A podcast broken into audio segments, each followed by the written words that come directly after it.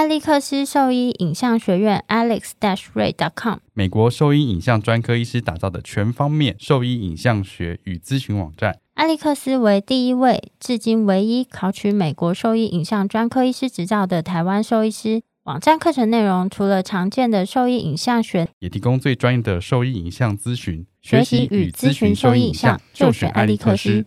狗狗、猫猫防护跳蚤必施新选择：李兰灵藻师 Seresto，对付跳蚤必施长达八个月的保护，一秒圈上，零叮咬，没有空窗期，不怕水，也没有异味。搭配新界爽滴剂，有效预防新丝虫及其他内寄生虫，三十种内忧外患一网打尽。简单点药，洗澡后立即滴。即日起至八月三十一号，购买李兰灵藻师 Seresto 或新界爽，就可登录抽 iPhone 十三。活动详情请上脸书。搜寻台湾李兰动宝、李兰灵藻师加新界爽，让狗狗、猫猫的防虫新生活可圈可点。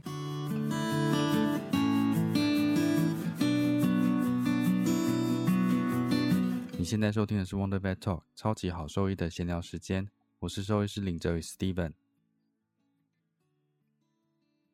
我是兽医师肖慧珍，在这边我们会用轻松谈论的方式带给大家一些简单。而正确的小动物相关资讯，也会和大家分享兽医师日常发生的有趣事情。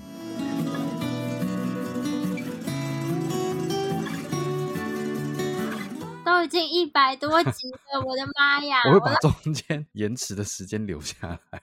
你真的好过分哦！我有时候就是思考一下，我就会忘记；但是不思考的时候，就是会讲对。我有时候思考就忘，但它就是像一个变本能。对对对，如果你一思考，你就会忘记到底。真的，你知道有一次在手术过程中，平常我们在丢电刀的时候，双极啊，bipolar，我们在丢电刀的时候都不会响，对不对？你就直接丢出去，就要要插机器的那一头，对，都不会响。有一次我在想的时候，我就丢错边了，我就把那个要接 bipolar 我们这边这一集丢到外面去了，然后接到那边 那个头的助理就傻眼。对啊，有时候就是会这样子。真的，我那一次想说，我从来就没有想过要丢哪一头才是对的，就很自然的丢过去给他去插机器。对。然后我那一次，就那一次，我想了，就丢错边了。没错，我今天早上在抽血的时候，就反正就一般正常的抽血，然后我要去验凝血功能，然后抽完之后，我同事就跟我说：“哎，不是这个管子哦。”然后我就想说。是吗？然后想说可能哦，因为我也没有那么常验。然后于是他拿一个管子给我，就说应该用这个。然后我就也不疑有他，我就重抽了一次，然后就再给他。然后后来他就验，他就跟我说：“这是不是怪怪？这个机器就是这个读秒读不完呢。”然后后来 读不完是怎样？不是后来另外一个人就过来跟我们讲说：“废话，你们拿那里面有抗凝剂，当然是读不完的。”就是不会凝啊，白痴哦。对啊，然后后来我就说，那我一开始就拿对，然后他说，哎，也是哈，他刚想了一下，然后又拿了一个错的给我。所以你没有在想啊？就我没有想，我一开始拿对了，然后所以到底要不要思考呢？这有时候会有一点困惑，然后反正我们就发现那个读秒读不完之后，我们还说怎么会这样子？这样手术还要做吗？然后后来第三个人走过来说，你们在干嘛？我想说真的好智障哦。所以有时候我们做事都太自然，但是那已经是本能了。反而你在思考的时候，就可能会出错。对啊，今天早上莫名的闹了一个乌龙。刚才讲说我在看金庸小说啦，哎，不是，我在看那个电视剧。你知道你没有看过《天龙八部》对不对？没有。我之前看最有印象的版本其实是香港的版本，所以是黄日华演乔峰的那一部，是我大概国中的时候看的。我非常非常喜欢这个版本，但是其实香港在拍的时候，有些部分省略掉。最近好像是去年，去年大陆他们那边有重新拍了一个版本，是杨佑宁演乔峰的一个新版本。王语嫣是文咏珊，是一个香港人。其实他选角这个版本里面选角选的蛮好的，我还蛮喜欢里面的所有的角色。然后之前应该看的时候，有一个角色他描写没有那么细，但这个版本很忠于原著，他拍摄跟描写的很细。然后我刚刚在感慨的事情是，就是里面有个角色叫慕容复，他在里面其实是一般人就认为他其实是一个算是一个反派的角色啦。他从小就被教育就说你要复兴你的国家，他是一个皇族。但是他的国家已经被灭掉了，但是他就是要身负这个复兴他国家的重任，从他爷爷、爸爸，然后一直到他，所以所有的责任现在都在他身上，这样子。反正他就是一个，我觉得被很压迫的一个角色。他后来其实就有点不择手段，就是必须要完成这个复国的大业，然后中间他就放弃了他的爱情，背叛了他的兄弟。又出卖他的亲戚之类的，反正所有的事情他就做的很绝，但最后他真的没有办法了，他要回去找他爸爸要帮忙，就看两个要不要一起共谋做这件事情。就他爸这时候就跟他说：“儿子啊，算了，他已经遁入空门了，所以要不要做这件事情没有关系，大家看淡一点，你好好自己过生活吧。”这个角色就疯掉了。然后我以前在觉得说没有想过。这个角色怎么会疯掉？但从这次的描述起来，我觉得他是应该要发疯的，因为他从小就是被压榨要做这件事情，都是他爸爸逼他做这些事，然后最后他爸跟他说：“没关系啦，不要做了。”这样子，如果是我，我也会疯掉，因为我平常有时候我老婆要叫我帮忙做一些事情，例如说，她说：“你帮我组装这个东西。”我就会开始研究，看一下说明书。然后开始去想要怎么把它装起来，但这时候你只要打断我说啊，先不要弄那个好了，那个先不要装了，我就会生气。我觉得我没有办法把它完成的话，干嘛要叫我做这件事？所以我可以理解他为什么最后会疯掉，就是要从一而终啊。这跟强迫症有关系吗？因为我觉得我做完一件事情，会想要把它做到一个阶段，或者要把它做完，不然我会觉得浑身不舒服。这个有到强迫症吗？我也会这样啊，对不对？就是我今天我说，哎，那个肖慧珍，你帮我把这个拨片染一下，这样子。然后当你正在做，已经开始，比如说你染到第二个颜色，说啊，那个不要做，那个丢掉，我不要了。这样你会觉得很不爽吗？我是不会很不爽。如果是这件事，我就还是会把它染完，然后我看你还是把它染完，是不是？对啊，没有，我就是有一些事情我可以中断，那有一些事我就是不行，我一定要把它完成。不然我会觉得全身不对劲。对啊，所以应该就是要把这些做完，对不对？就是例如说我我今天要包扎，我就要把它包完，我不能可以包一半这样子。这是废话，不是吗？要么不包，要么就要包完。但是我会看事情啊，但有些的确是有一些事，就是做一半就会那种感觉很身不自在，很对对对，你就会一直觉得好像就你就想要完成它，就像对吗？就是我也不是一个很有洁癖的人，但是呢，如果今天我在一个，因为我最近要搬迁嘛，然后我就看到一个空屋里面，它有一些地方就有一些脏脏的污渍。对，如果今天已经是我住了一阵子的地方，看到那个污渍，我可能不会觉得无法忍受。但是因为它现在是一个空屋，看到那个污渍，我真的觉得做梦都想到说我要怎么样。你就会，你的脑中就会有那污渍的形状一直印在那边。对啊，然后我就去逛那个卖场买东西的时候，我就跟我先生讲说，我一定要买这个什么去污的啊，把它就是弄掉。然后他就说有必要吗？就是 不能讲。我说不是。我现在看到那个在那边，我一定要就是北宋啦！我现在就不要看到它。对啊，我一定要把它弄掉。我说那个东西边边有发霉，我无法忍受。那一边边有一点点发霉。对，所以从事医疗其实都还是要有一定的洁癖跟坚持。对，我想到我们之前在都是这样子吧？不一定，就是之前我还就印象很深刻，就每次我都会讲到，就是我之前在包扎的时候，就有主人，我就已经帮他。换了好几次包扎，然后主人就有一次忍不住就问我说：“林医师，就是你是不是强迫症？就是他觉得我包扎可能就每次包的都就是那个间距啊，什么都抓的差不多这样子，反正就包的很美啦。你你干嘛要夸自己？不是啊，可是那个人家包那个 Robert Jones 本来就是要这样子啊，不然嘞。哎，没有，有些人就是包的又快又好，好不好？我听不下去。上礼拜天的兽医师会员大会原本应该是春酒嘛，后来是因为疫情，所以一直延到这次的七月底，所以才办了这个会员大会，然后又有年度的抽奖这样子，对吧？我不知道啊，我又不是那哦，台北市啊，对不起，台北市不代表全部，又忘记这件事情了。你看这天龙国 这样，哎，可是人真的很多哎，只活在自己的世界里啦。没有，真的很多，而且好像各个工会的会长都有来，什么桃园啊。彰化啊、台南啊、台中啊、高雄啊，所有工会会长都有来，所以这次场面其实还是很大的。然后就有抽奖，这是我们每年最期待的一件事情。不过今年最大奖还是 GoGoRo 啊，又被别人起走了。但是今年我有抽到东西，你抽到什么？既然 身为一个复健科兽医师，当然要抽到一个相关的东西。我们抽到的是按摩枪。你知道我们医院去了三个医生，有两个医生有抽到东西，那还不错啊。两个都是抽到按摩枪，哦，一样的东西哦。一模一样。我们俩同时都被抽出来，那不是同时啊，反正就是在那个按摩枪的那个那个环节的时候就被抽出两个。然后很多人就说，附件分院抽到这个也很合理吧？好像也是。不过今年感觉奖项不知道是因为人多还是怎么样，觉得奖项好像没有像以前这么多。这一次讨论度最高的，就是因为他在抽奖的时候会把那个奖项把它投在大荧幕上给大家看。例如说，现在我们要抽的是 iPhone 十三 Pro Max 五一二 G 这样子，上面就有这个东西一台。讨论度最高，大家都有照相，就是一个奖项叫大浴巾。你看到有傻眼吗？我没有傻眼啊，因为我抽到过比这个烂白的。不是你那个根本就没有讲，那个是什么某某赞助礼品之类的吧？他根本没有写里面是什么东西。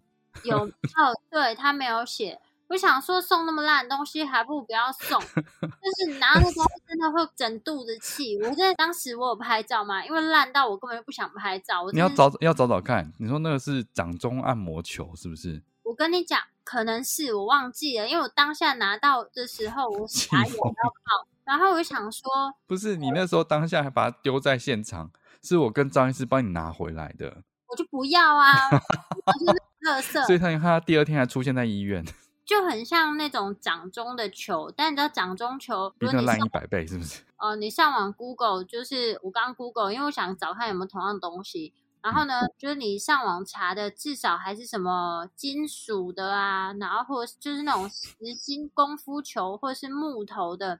然后我抽到的那个掌中球呢，它是塑胶的，而且呢超级脆弱。就是我那时候拿到，不小心就打开那个盒子，它不小心掉在地上，然后就马上故意的吧？你是要摔东西是吧？我没有故意，但我就想说，天呐，好烂，这什么东西？我。根本就不想要拿回家，反正我就想到那些烂东西，而且我就觉得他好像阴魂不散，因为我隔天去医院上班的时候，居然看到他还出现在医院我那个架子前面，我那差点没吐血。就是我们帮你带回去。对啊，我想到这两个东西还跟我回来，我真的是很伤心。但是你那个没有出现在大荧幕上，所以其实大家都不知道这个东西，只有我们那一桌跟我们那一群人知道。居然有抽到这种东西，但这一次讨论度很高，是因为它直接投在大荧幕上，品相就是大浴巾。那我就想说，哇，这东西到底是有多神奇，或者是有真的有多大？然后我就看抽到的人有拿出来，就一般的浴巾而已啊，加上了大，感觉就是大浴巾。大浴巾，但他至少还是有抽到礼物啦。不是，我要讲这个大浴巾呢，说实话，它有很多功能，比如说。你自己可以用，或者是如果你真的不想用，拿回医院，这个也是一个蛮实用的东西。至少它不是一个垃圾。说不定你手痛啊，那个其实也可以拿在手上就做按摩啊。谁要啊？根本就不需要。然后觉得就是应该是，比如说谁提供这个奖项，应该把那个厂商啊，或者是名字打在下面，这样他们就知道下次要么就不要送东西，要么就不要拿这个在家里面好像要丢掉的东西。今天这个不是圣诞礼物交换派对，就是那就算了，对不对？好玩，没错，那种我拿到绝对不会生气。可是我记得我们去参加那个是尾牙，抽到那个真的对是尾牙，那个其实我觉得你那个比较恶劣，因为这一次这个其实都是，我是觉得那个还的确是蛮实用的啦。他有查一下那个浴巾，其实还是要两百多块那一条。我查了一下那个什么掌中球才四十九块，尾牙送这个还不如不要送，而且拿的东西真的很傻眼哎，而且还浪费你抽奖的那个名额，就你搞不好还可以抽到别的东西哎。没错。我那时候只能想说算了啦，我有时候运气也是不错，抽到一些好物。对啊，你还抽到 Switch 吗？还是 PS 四？PS Four。除此之外，我觉得这一次的会员大会的东西其实蛮好吃的，整个活动又热闹。而且你是不是有请那个就是辣妹去跳舞？哦，可是太远了，我其实看不到哎。反正整体我觉得还算蛮热闹的。我现在这整个那边 Google 半天，我真的没看到那个烂球。你找不到啊！就算你有那个品相的名称，那时候其实我们也只有看到一个东西，只有看到一个而已，其他的根本找不到，绝版了，你再也找不到它了。没有觉得可惜吗？没有啊，我想说那个叫什么？以前你们都会买的那个叫什么？手指陀螺还是什么的？就那指尖陀螺哦，指尖陀螺那个东西还比较好，而且那个看起来那个好很多好吗？那个很疗愈好吗？对啊，还不如送那个，我还不会这么生气。应该要把厂商的名字也附在下面。我忘记那个是什么厂商送的，不知道，我觉得收到一百块的 Seven 礼券都还开心。就我觉得厂商跟兽医师的关系其实相对来说是相辅相成，然后是友好的。这件事情其实一年也才一次。也没有真的要凹他什么东西，就你只要有提供品相，像你讲的，可能一百块、两百块那样的礼券，其实大家也觉得开心，我觉得都无所谓。送这东西感觉就是你从仓库拿出来的垃圾，让人觉得超不爽的。而且重点是那盒子还有点褪色，然后抽到那个真的比没抽到还不爽。我觉得没有诚意啦。真的啊，更不爽的是，我都丢在那边，你们还把我捡回来。那是你的，我说那是你的，要做纪念。我想说那是给你做纪念的。才不要！我才不要那个烂东西！你看，你到现在心心念念都还记得它。我是小动物眼科兽医师魏丽宁，你现在收听的是 Wonder Vet Talk，超级好兽医的闲聊时间，最专业的小动物知识 Podcast 频道。那念一下留言吧。我有看到一个新的留言，然后我才发现，原来我们有欧洲的听众，哎，好酷哦！我觉得这超酷的。不知道是欧洲什么国家，嗯，但是我们有欧洲的听众，突然觉得好像国际化，国际化了一些。对啊，可是念留言的是妮妮，她说太好了，原来可以留言，这个节目好优质哦，很喜欢听你们分享日常经验和动物知识。我住在欧洲这边认识的几个人家也是放养猫咪，但他们养的猫咪生命并不并不持久。不是在外吃东西被毒死，就是失踪不见。有时候都会想，那为什么他们还是继续放养猫咪呢？难道都不会难过吗？不过这边的中途倒是很坚持，不能放养，也会要求领养人做好家中防护设施。嗯，其实跟瑞士一样啦，像瑞士的那种私人收容所，他们的要求就比较严格，会要求说猫咪他们的生活啊、出入环境、空间这样子嘛？对。但是在瑞士啊，他们其实是希望放养的。我听到的啦，因为我也没有去中途访问，他们只有要求说家里的环境一定要有足够的空间给这个猫咪，比如说一只猫可能要两平方米还是多少，我不是很确定那个单位。然后反正它就有一个规范在的。对，然后他说就是你的门一定要设一个小猫门，让猫让它可以自由进出这样。所以他们其实没有不希望放养，但是这可能也是会看每一个 shelter 他们希望就是这些领养人达到的规范啦。所以其实也没有什么制式规定。只是我觉得，就在我看来，就之前上次就讨论过啊，这些事情都是可以避免的。避免，对啊。毕竟他们是生活在都市的宠物，已经不是野生的，它是驯化的动物了。对啊，他们不是野猫，他们不像石虎，本来就生活在野外。这个是本来就生活在都市，就是这种已经驯养的宠物，应该是用我们的方式确保它的安全啦。嗯，对啊，你看每天躺在家里的肥肥的橘猫，出去是可以跟人家争什么？你干嘛这样攻击橘猫？橘猫 蛮胖的，肥肥的橘猫。我之前我妈有喂养狼猫，但后来不是有收编吗？我想收编它，它不要。哦，说那猫不要，那猫不要，就是它感受不到你的诚意。我很有诚意啊，因为那时候是有一个蛮大的阳台，然后那个猫每天都会来这边想要蹭饭，那我就觉得看久了，我就觉得蛮可爱的，所以呢，我就。在几次外面台风的时候，我就邀请他进来我家，没想到他就把我们家差点拆了，他就是 死活都要出去，因为这外面大风大雨，我就怕他在外面会有危险。对啊，我就怕他在外面会有危险啊，所以我就在那个阳台的地方就盖了两个屋子给他。冬天的话，我就帮他用那个挡风的布啊，把那个屋子全部都盖起来，然后每天会放食物跟水进去，帮他换吃的这样子。然后我后来想养它，但是它都不愿意踏入我们家，它只愿意在外面。它有时候还会送东西给我，我也不晓得为什么会这样子，我好害怕，它会捡一些老鼠来，或者是一些鱼。我不晓得，所以它真的会放门口这样子吗？真的真的放门口啊！我真的很害怕。这样你们关系好好啊。对，但这只猫最后很可怜，因为那时候附近有人带一对狗队，就之前那个吗？对，然后就是到处攻击野猫，然后浪猫啦。对啊，浪猫，然后就有一天附近的邻居就跟我们说，那个猫被咬伤了，然后躺在一个巷弄里奄奄一息。嗯啊，那个半夜啊，我还带它去挂急诊，就猫还是死掉了，嗯我好难过。那只猫我真的很喜欢，也是一只肥肥的橘猫，啊，肥肥橘猫居然在外面可以生存哦！可能就我都有帮它备你有吃的，我帮它备吃，它体力充沛。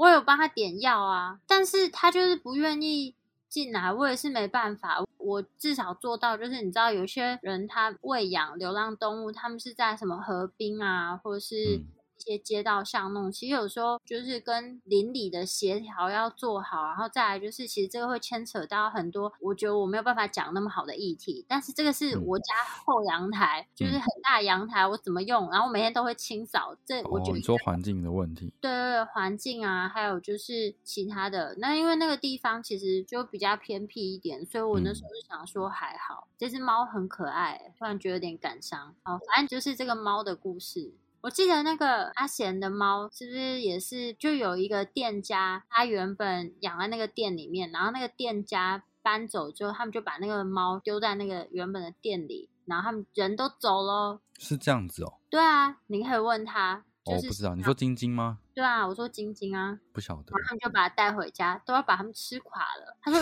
我说，我说是到你们家才这么胖吗？”他说：“没有，原本就蛮胖的，但是到他们家又更胖了，所以那个店家搬走，是因为他养不起啊，被猫吃垮了。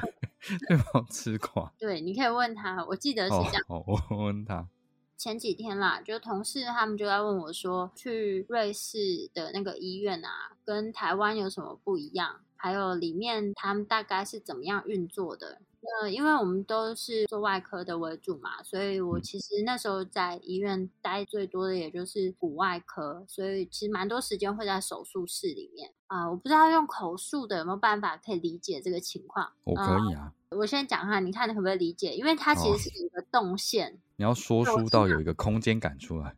对，大家想象一下，有点想象力。就是一般我们看门诊的动物，或是要手术的动物，就是它会先到处理室，就是我们的门诊的检查啊、处理都是在这个处理室里面。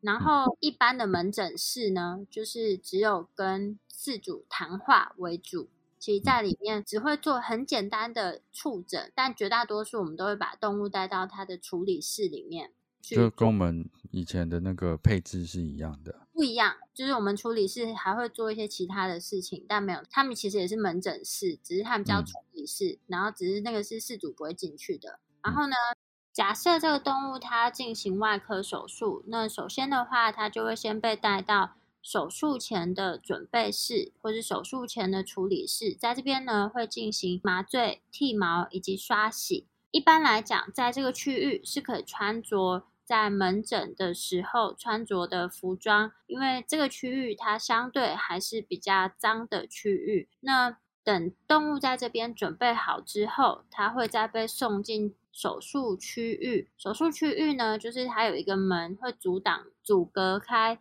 手术前的准备区跟进去里面的话，就是完全是手术室。那还有外科医师要进行刷洗准备的刷洗台面。那在这个区域里面呢，他们会视为相对比较干净的区域，所以一旦进到这个外科手术室这个区域呢，所有的人员基本上就是要替换成另外一套衣服。那这一套衣服只能在这个区域里面穿着，在这个里面呢，也必须都戴上口罩以及包覆头发的帽套。在外科的处理区域进行准备的这些动物，因为是外面是相对比较脏的地方嘛，那在这边的动物它们都是放在一个担架上面，所以当动物它已经被麻醉了，然后做好一些初步的刷洗，要送进手术室，那在这两个区域交界的位置呢，就是会有两批人马在这边互相。承接这个动物，就是在处理区域的人，他是不能穿着处理区域的衣服跨进手术区域的，所以会有一批人在手术区的走廊等这个动物，然后让它被运进来，然后再换它的担架以及它的推车，然后再把它送进手术室里面。所以简单来讲，就是它会是从比较脏的区域，然后做一些剃毛啊、刷洗，然后等这动物刷洗干净之后，会慢慢慢慢。降低这些污染的来源，然后最后呢，在手术要进行前，会再铺上无菌的铺巾，然后手术医师会再换上手术衣等等之类的操作，所以。可以看到，就是他们是有等级上的差别。常常就比如说，因为换衣服，而且要整套换，有一点麻烦。就有时候我就会在手术室里面懒得换衣服出去，或者有时候我太快换好衣服，发现他们都还没准备好。然后如果我要出去，我要再换一次衣服，所以有时候会卡在那边，我就会一直在那个小门前面探头探脑，说：“哎，现在到哪一步了？”因为我会决定说，我到底要不要溜出去一下，还是呢在里面等。所以它规定非常严格，不会有人在那个灰色地带稍微跳来跳去。因为里面的人都穿一样的衣服哦，在门诊室，他就是一律都是穿白色的刷手服，然后在手术室就是穿绿色或是蓝色的，所以所以你进去会很明显。对，你是不能进去的，然后鞋子也要换。如果你今天穿了手术室的这个蓝色或绿色出去，基本上你就是不能再进来。你要再进来，你就是要再换一套。就有时候，除非我们是最后结束，就是懒得再换了，因为这套衣服待会也要丢进去洗了，所以我们才会穿这个衣服走出来，直接走出去这样。对对对，所以其实换衣服上是蛮严格的。然后以前这是苏黎世大学兽医院里面的规定，我觉得这就是比较符合人医的规。范啦，因为在仁医应该也是进手术室，它是整套衣服都要换掉。然后我记得我们以前去香港参观太平道医院，记得进他们的手术室也是衣服全部都要换掉。一的话没有进去吗？我们没有进去，因为进去他们是说在外面看而已，在外面看，因为他说进去要换衣服，然后我们人蛮多的，所以就也没有带我们进去。我觉得也是合理啦。然后对啊。在人医的话，不晓得是不是也是这样？理论上应该是。那在台大的进手术室要换整套衣服吗？跟刀的同学，他那天穿的已经是那一天的衣服了，就是是新的。然后他不会再去跟门诊，所以他等于说那一套就是跟刀的衣服。嗯，他只会在手术房里面吗？还是他离开手术房到外面，他需要换衣服吗？那时候我在的时候是不用的，就是比较没有在换衣服这件事情。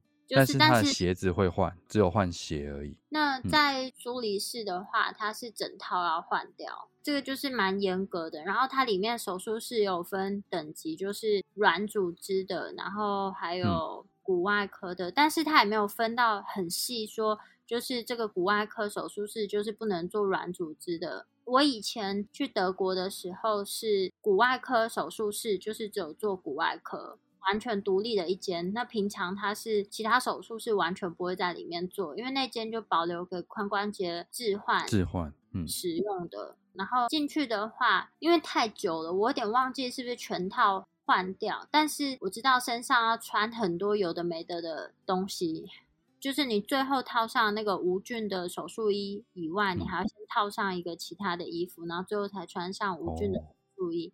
然后我去美国的后送医院，就是私人医院啦，它不是学校的医院。它进手术室是没有另外再换一套衣服，但他就是穿上无菌的术衣，他就是进一个空间里面，你一定是换鞋子，然后但是在那个区域里面就是刷洗跟套上无菌手术衣。台大我在的那时间的话也是这样，它是有一个术前准备区，那一区就是有点像交错的空间，所以他们在那边做完准备之后，就是刷洗，刷洗完一样，哎，进去就要换血了。然后刷洗完之后是换上无菌的手术衣之后，再进到里面的手术室，所以那是准备区的地方。然后准备区那地方也其实也是管制的，所以原则上外面的人是不能随意进去的。但我觉得苏黎世大学那个是相对做的严谨，更严谨吧。但是我觉得有时候是没有办法真的做到这样，是因为场地的限制，因为那个空间超级超级大。然后，那中心大学嘞？中心大学跟台大差不多，就是一样是有一个准备处理区。然后我们以前的话，是因为我其实也不是在里面当住院医师啊，我们就是研究生嘛。那我们。就是手术日当天，就只有接要手术的那些动物，就完全没有门诊，所以我们在帮动物做一些手术前的准备，到后来要进手术室，我们会换衣服，因为有时候剃毛身上或多或少就沾的蛮多毛，所以我们进手术室之前，我们先会先把刷手服全部换掉，我们都会有一套新的刷手服是会另外再换掉的。进去就有换衣服这环节。对对对，我们有换衣服的环节。我觉得外面其实还是很难做到这件事情吧，比较困难啦。但是严谨一点，当然就是如果在真的最后进刀房的时候，是可以换掉这件衣服的。对啊，如果能够换掉，当然是最好啊。然后如果无法做到的话，那就是基本上只要你今天新的衣服，然后没有弄脏，然后再穿上无菌的束衣，它其实就符合无菌的原则啦。如果就衣服方面，我因为我在学校大概看到。差不多是这样子，真的比较严格的是做人工关节的手术，就是在爱屋的时候看到，反而是要求更严格的。我记得以前我们做那个手术是当天就不营业，我们就把铁门拉下来。哎，本来就是啊，就那天是完全就只做这件事情啊，因为前一天我们里面全部都已经打扫刷洗，连那个手术室全部都要擦过，然后消毒，然后冷气开超冷。然后第二天进来的时候是一套全新的衣服、鞋套，就要戴上那个手术帽、口罩才能进到处理室。进去刷洗的时候就要穿无菌的手术衣开始，然后无菌手套开始做刷洗跟准备。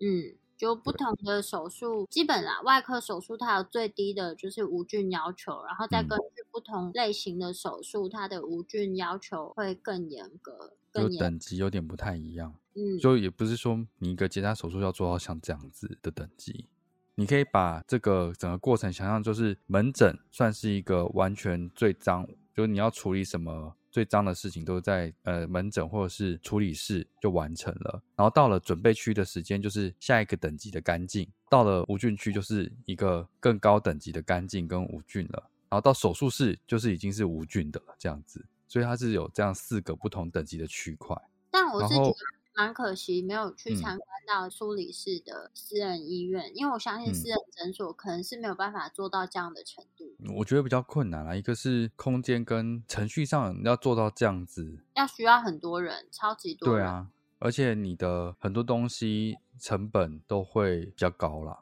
而且不是一般般高，是非常高，对，是蛮高的。然后这件事情有这个程序当然是很好。我觉得另一个方面就是最重要的是你有没有好的无菌的概念啦。那这些其实在求学过程我们都有课程是去教授这些东西的，就是有专门的小动物外科的课程。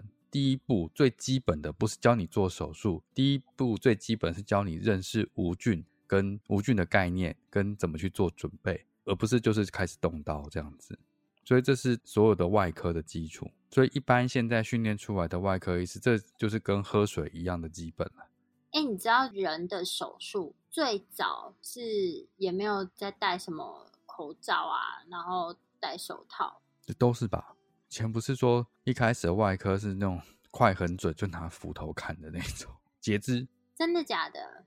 就我忘记这是谁讲的那个。应该是周伯彦医师讲的，最早的外科手术，例如说我们只能做到截肢，还没有麻醉的这件事情啊，没有麻醉哦，你没有麻醉，当然就是没有真的那么多什么无菌这类的事情，所以你要截肢，当然就是快、很准、止血，然后看他能不能耐过这个感染这样子。然后上次说，他说 第一个手术就是这样，他说那个手术死了多少人，就是除了被手术的人死掉之外，助手也死掉，因为那个刀有伤到助手。然后也感染，所以也死掉了。就以前是这样做，可是时代在进步嘛，所以我们这些概念已经越来越清楚了。所以你就知道怎么样做是更严谨的，可以避免掉很多后续的问题。为什么今天会讲到从环境跟无菌的概念又在提这件事情？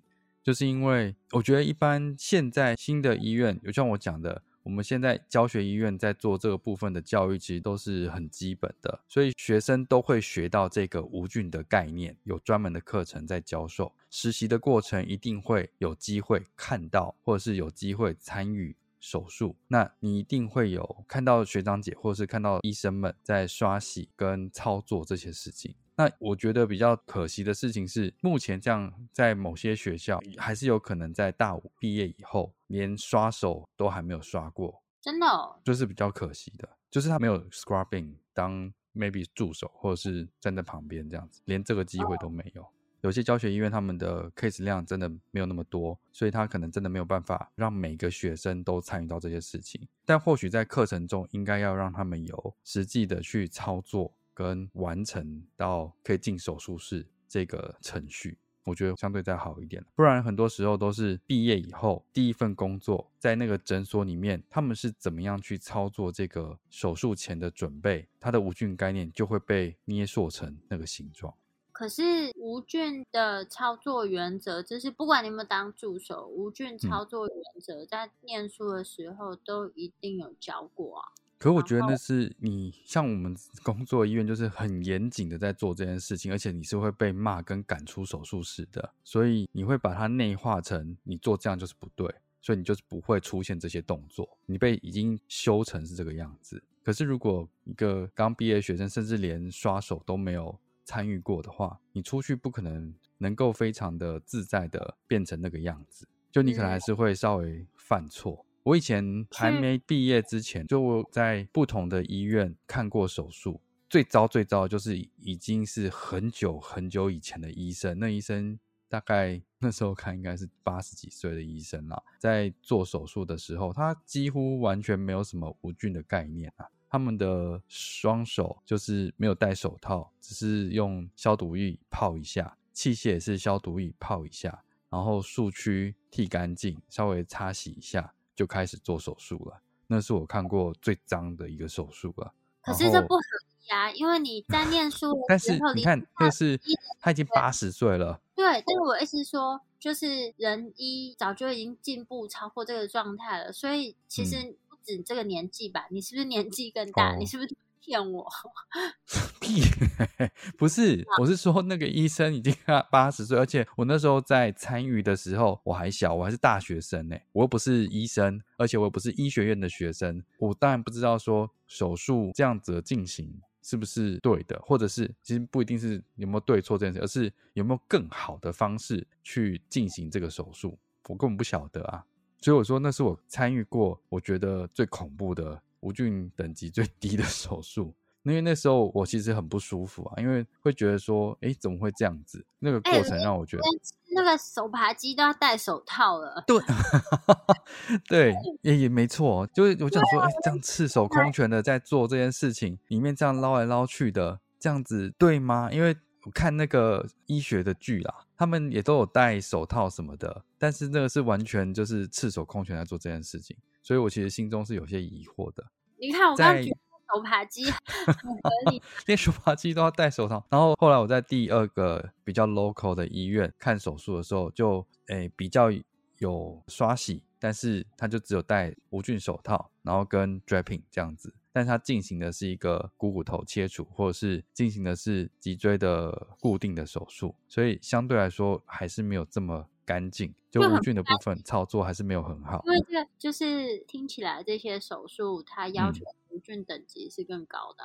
对，但是诶比刚刚高啦。刚刚我说做做腹腔的 手术，现在是已经有戴无菌手套跟做扑动筋的这些动作了，所以这个那时候我看到的时候。是哎，好像有点不太一样，但是事实上它的无菌的操作跟概念还是没有那么完整。然后我那时候因为是完全没有这些概念的，所以我那时候在旁边观摩的时候，其实我有靠近到那个桌子，甚至我身体是有碰到一些动静的。那那医师有说，因为我那时候其实才大一大二而已，然后他就说，嗯，到时候你在医院的时候，你就会被骂这样子。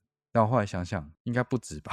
我站在那边起就应该要被骂，就有些准则。在那个当下，他们是没有到完全内化的，或者是完全执行的这么完整。当然，后来毕业在学校里面学到的，跟我在一般那时候在比较有年代的医院里面看到的就完全不一样，真的完全不一样，就是那个等级就是完全是拉开的。所以后来在爱屋工作的时候，想说哦，这个才是手术吧，这个才是在做手术。在看到学校的操作跟在爱屋的操作，你会觉得很舒服、很干净、很严谨。觉觉得我刚刚有一个定义没有讲的很对，就是我说苏黎世他们分无菌区跟有菌区，这样子是不对的，因为其实那个通道它还不算是无菌区，只是那个地方是相对干净的区域。对啊，我刚不说那个就干净的等级不一样，所以我刚刚把它分成四个区块。我觉得你这样分是比较合理的。嗯，就是反正它是一阶一阶上去的。真正的无菌区就是手术台面以上啊，其实手术台面以下都也算是所谓的有菌区。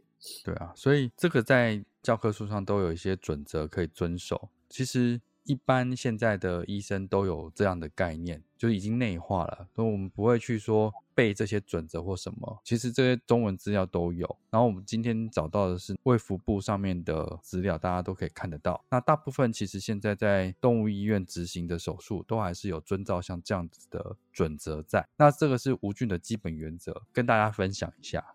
它这边分成七个比较基本的原则。第一项是无菌范围是指腰部以上、胸部以下视线范围之内，就是我们在做手术的时候可视的范围内。也就表示说，在主刀或者是在你已经是无菌人的时候，你的手、你的操作区域是不能超过这个范围的。所以你的手不可能举到胸以上，因为你有可能会触摸到有菌的地方，例如说你的耳朵、你的眼镜。或甚至你的帽子之类，这些都算是被视为有菌，所以你的手原则上不可以超过这范，或者是你可能伸手可能会碰到其他东西啊，灯具什么的。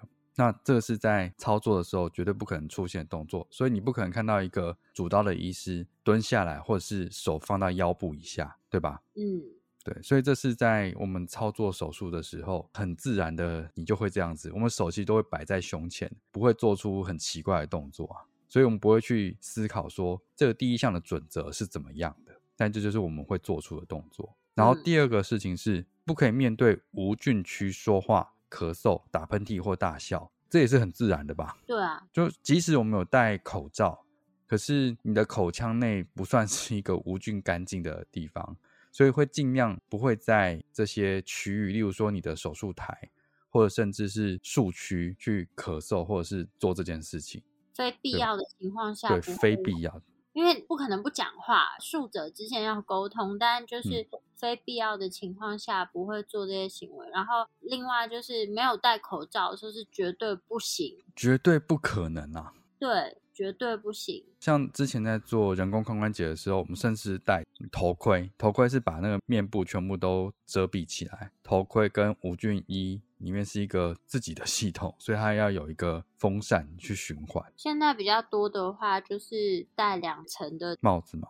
对，帽子，然后就是不管男生女生，就是要把呃，因为一般我们如果是在做其他的手术，我们会戴抛弃式的手术帽，或是布的那种可重复利用的手术的帽子，把就是头发都包进去，完全都包在里面。对，但是那种其实它只是半遮蔽式，就是你把头发包进去。但如果说是像人工髋关节手术的话，你就是必须把自己包的像它有一种头套，就是全部都要戴到那个脖子那边的。对啊，要包两层，就是女生包起来就有点像中东的妇女一样，就会用头巾把自己包起来，露出两个小眼睛。真的。都是只有剩眼睛啊？对啊，都剩眼睛。然后所以就是我们那时候，呃，我在跟那个手术的时候，都把自己包起来，我们就会觉得好像要去当小偷一样。我每次都防的就是好像去当小偷一样。然后第三个是非无菌物品不可以越过无菌物品区，然后无菌区的边缘应该视为污染区，这样子。这这个也是我以前在。刚开始跟手术的时候，的确有犯过类似的错误啦。就我们在丢东西，不是会把器械啊什么往无菌区的地方去放置或丢进去嘛，对不对？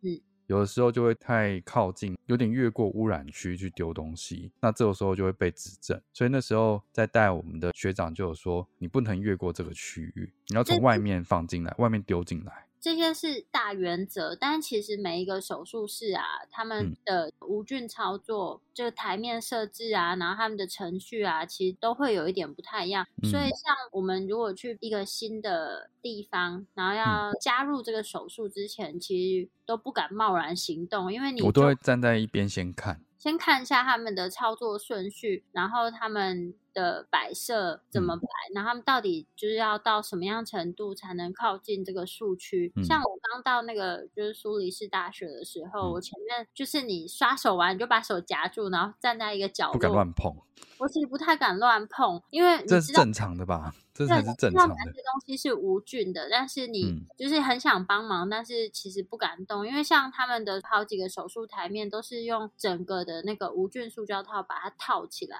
嗯，嗯第一式的那种只有一只脚的那种手术台面，他们整个要套起来的，嗯然后其他的哦台面也都是套起来的。然后像他们是在边边的好几个手术台，先把需要的东西都先铺设好之后，然后等到这个动物它都已经 draping 好，才会把需要的东西移到嗯这个动物旁边。如果你提早移过去，其实都有可能会增加这些东西污染的风险，就他们的每个手术室的一些习惯或原则会有有一点点不太一样。对，所以像我，虽然我们在台湾已经可能是工作一段时间的，就算这样的情况下，我们到别人的手术室，我们都是不敢贸然行动的，因为生怕会造成就别人的困扰跟造成污染。对，呃，我是到后来很熟，我就会开始帮忙准备东嗯西。我觉得嗯另外一个就是那边的医生也知道你熟，或是有对你有一定的信任，知道你了解到哪里，你的操作程序或者是你的无菌概念是不是没问题的，他们才会让你去操作，应该会是这样子。这是最基本的而已，啊像有可能不会让学生去做这件事情。嗯，然后第四个就是灭菌物品或无菌物，应该尽量避免且尽量少暴露于空气中。所以，有的时候我们在开一些要植入的东西的时候，都会尽量是在已经要做到那一步的时候，才会把这些东西取出来。嗯就像在做人工关节啊，我们在拿植入物啦，这个植入物也是一样，在前面准备结束之后，最后要放置这个植入物的时候，才会把它从无菌的包装里面拆出来，然后直接就放进去，就不会一就不会说一开始就丢在桌上。对，所以会尽量减少暴露于空气中。第五个就是应该在有效期限内使用消毒及灭菌物品，这个应该是没什么疑虑的。就是其实有一个准则啦，我之前有上过一个这个课，其实这教科书上也都有写，就是你用不同的灭菌方式，然后你存放的位置都会影响到，就是你这个消毒或是灭菌之后它能够保存的时间。嗯，当过了这个期限之后，其实它都会需要重新再消毒或灭菌。就会视为算是有菌的，所以你要重新再灭菌消毒。对，所以我们这个灭菌的包装上都会写上日期，还有签名，到底是谁？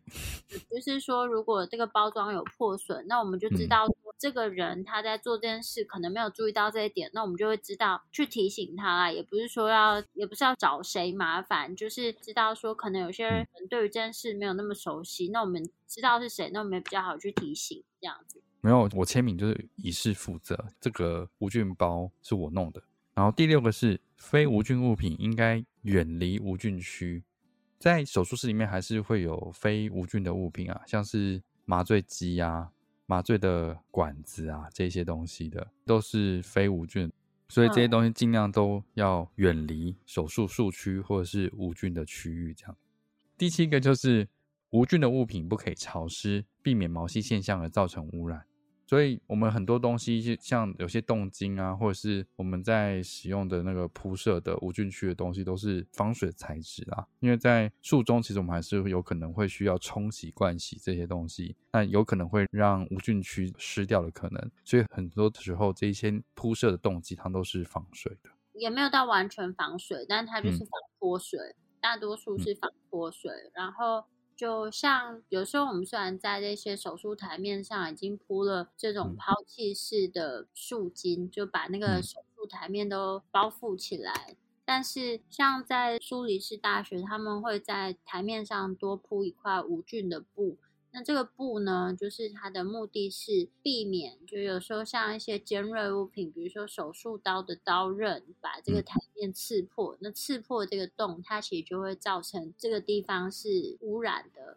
所以就会再多做一步的程序。那我们有时候也会像树区需要冲洗、灌洗，那我们就会准备一个冲洗的碗或是冲洗的瓶子，在那边它会有另外一个金属的，就是铁盘在下面承接，就是避免就是你在准备这些冲洗液的时候造成这个台面就是湿掉。原则上大家都一样，但每个地方的小细节会有点点不太相同，这样子。不过其实你只要遵守这七个则啦大原则，你在做像这样无菌操作的时候，大致上就不会有什么太大的问题啦。只是细节上永远都是可以做得更好的。对啊，像他们的刷洗程序也跟我们都不一样。嗯，总之就是遵照这个大方向原则，嗯然后细节其实每个地方都完全不一样。从嗯，大医院、小医院、教学医院，其实永远是可以，就像刚刚讲，永远都是可以做到更好。但是你只要秉持住这个原则，我觉得就没有什么太大的问题。然后我想让大家知道的事情是，这些都是我们基本的基础能力。就是我想到，就吴俊都做不好，还在那边做什么脊椎 这你之前讲过啦，这我我们之前也讲过啦，没有，或是吴就这些基本概念都做不好，还在那边跟我讲做什么手术。还在那边给我做什么关节内注射，连基本的 X 光片都拍不好，还在那边跟我哦，你这样意有所指哦。还在那边说什么做什么骨科手术，当然不是说骨科手术一定是做的好与不好，我只是觉得最基本的 X 光片摆位你都没有办法摆正拍到一个正确的角度，跟我讲骨科做的多好，我才不相信呢。没错，对啊，还不会走就想跑，还想飞，每个人对自己要求不一样，他就要求到那边，他就觉得已经很好了，你管他。这样很像就是一直在批评别人怎么样。可是我只是觉得这就是基本的事情，然后当然也不是说什么我会这些基本的事，我的骨科啊或者什么就是做的非常好。但是我想至少我们秉持住基本的原则，大方向是不会错误啊。但你连基本的原则都没有办法秉持好，就像盖一间房子，连基本的这些砖瓦基底都没盖好，基底都没盖好，你跟我讲你会盖摩天大楼，你这房子谁敢住？这边可以留下来吧？我会修剪的。呃，如果不是兽医系或兽医师，可以想想，我觉得在各行各业都是这样啊，每一件事嗯情都一定有它基础在。然嗯后，如果基础都没有做好的，嗯他说他能够做很多更专精的事情，这听起来不觉得就是不合理吗？我觉得大部分，因为这些手术数据是属于我们的专业，而且它是就像我们讲，我们要求的无菌区域是这样子的严格的话，大致上这些是一般事主都看不到的，而且不可能看得到。如果要求这么严谨的话，像我们之前要去参观太平道动物医院的时候，就是我们是不会到里面去的，因为他们对于无菌的手术室的要求就是这么高规格的，所以我们不可能到里面去。我我觉得，如果是主人看得到的区域的话，通常它无菌的等级通常没有这么高啦，因为它没有无菌概念，它是一个绝对的污染源。今天介绍这个无菌概念的部分的话，只是跟大家稍微说明一下，我们平常在做手术的时候的遵照的基本原则是什么样的。那这一些其实已经是台湾兽医教育里面很基础的东西，所以大部分出来的学生们跟医师们，这些都已经是基本的专业能力了。所以原则上大家不用太担心这样子。好，那今天就是跟大家简单分享一下，就是不论是我们在求学过程，或是我们在工作上关于无菌概念的一些知识。如果说对我们分享的内容有兴趣，或是有疑问，或是有其他想要了解更多的主题呢，也欢迎你们留言给我们。我们的网址是 triple w 的 wondervet com 的 t w 或是 Google FB 搜寻 wondervet 超级好收益都可以找到我们哦。那喜欢我们的内容，也可以点选 Apple Podcast 上的连结，请我们喝杯饮料。那，今天的内容就到这边喽，拜拜。拜拜。